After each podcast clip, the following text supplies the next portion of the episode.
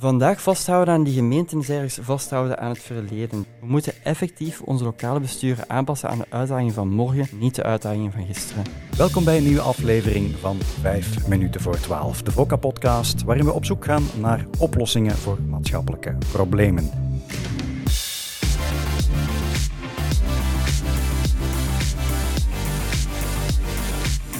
Voca Podcasts.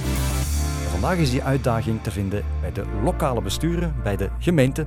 We gaan praten met Koen van Diest, adviseur bij Voca. Dag Koen. Dag Erik. Jij bent bij Voca bezig met? Lokale besturen en met staatshervorming. Oké, okay, en jouw voorstel rond lokale besturen, dat is vandaag? Ik stel voor om een aantal lokale besturen te gaan fusioneren, zodat zij een minimale schaalgrootte gaan bereiken van ongeveer dertigduizend inwoners. Ik doe dat vooral om ervoor te zorgen dat de bestuurskracht van het lokaal bestuur wordt verbeterd, dat de dienstverlening naar bedrijven en burgers toe gaat verbeteren. Oké, okay, dus minder gemeenten, want we gaan ze fusioneren. Met hoeveel zijn we vandaag?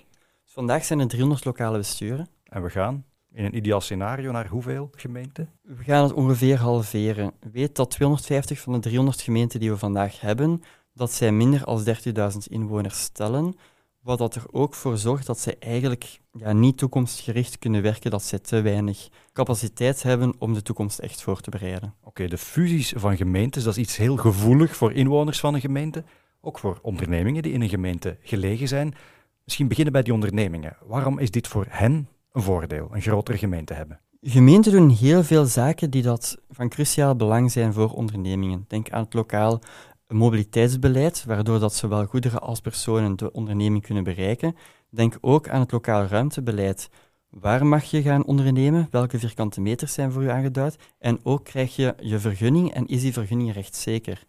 We merken op dat bij kleine lokale besturen dat het kwalitatief te weinig in orde is. Dat men er niet in slaagt om binnen een korte termijn een vergunning af te leveren. Hoe komt dat dan? Waarom zijn die kleintjes daar niet toe in staat en een grote wel? Heel veel heeft te maken met de professionalisering van het ambtenarenapparaat. Het is momenteel enorm krap op de arbeidsmarkt. Het is moeilijk om de juiste profielen te vinden. Om als kleine gemeente nu een omgevingsambtenaar te vinden die dat alles kent, want je moet alle dossiers doen op jouw grondgebied, dat is enorm moeilijk. Vandaar dat we het voorstellen om grotere gemeenten te gaan, omdat een van de eerste effecten die we zien is een professionalisering van de ambtenarenapparaat. Ja. Als we kijken naar de inwoners van een gemeente, die zijn vaak emotioneel verbonden met die gemeente, ook met die gemeentenaam. Wat zijn de beste argumenten om te zeggen van kijk, ook jullie zullen beter af zijn bij grotere gehelen?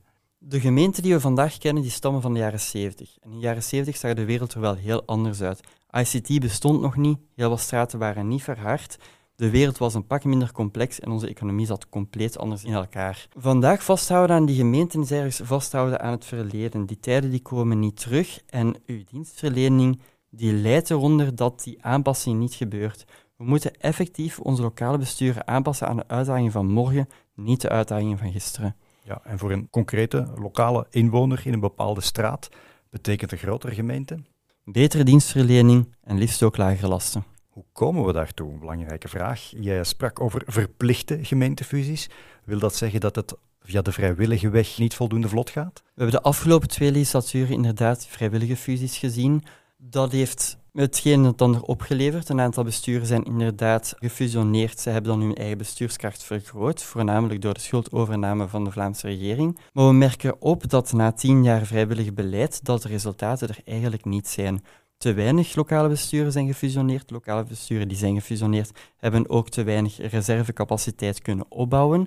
En we voelen ergens aan dat een aantal van de gefusioneerde besturen binnen dit en enkele decennia al opnieuw de oefening zouden moeten gaan doen. Daarbij zeggen wij als Voca van, ja, wacht niet totdat de problemen zich opnieuw stellen, maar doe in één keer één grote hervorming die dat ons bestuurskrachtprobleem oplost voor de decennia die komen. Ja, dus die verplichte fusie, dat is iets voor de volgende Vlaamse regering. Die gaan ermee aan de slag moeten? Inderdaad, het is aan de volgende Vlaamse regering om een kader te maken voor verplichte fusies. Wat moet er in dat kader staan? Eerst en vooral een minimumdoelstelling van welke minimale schaal, welke minimale bestuurskaart dat moet worden bereikt. Maar we moeten ook sturend gaan optreden. We moeten ervoor zorgen dat bij de fusies rekening wordt gehouden met ja, de interbestuurlijke samenhang. Gemeenten die al goed samenwerken, die gaan best samen met elkaar fusioneren in de plaats van met andere besturen. We moeten er ook voor zorgen dat er wordt gekeken naar de economische samenhang, naar pendelstromen, naar aan elkaar gesloten industriegebieden, zodanig dat men een economisch beleid kan voeren op gemeenteniveau, ja, dat past voor die gemeente en dat ook heel snel naar andere gemeenten of bij andere gemeenten in elkaar kan worden geschoven.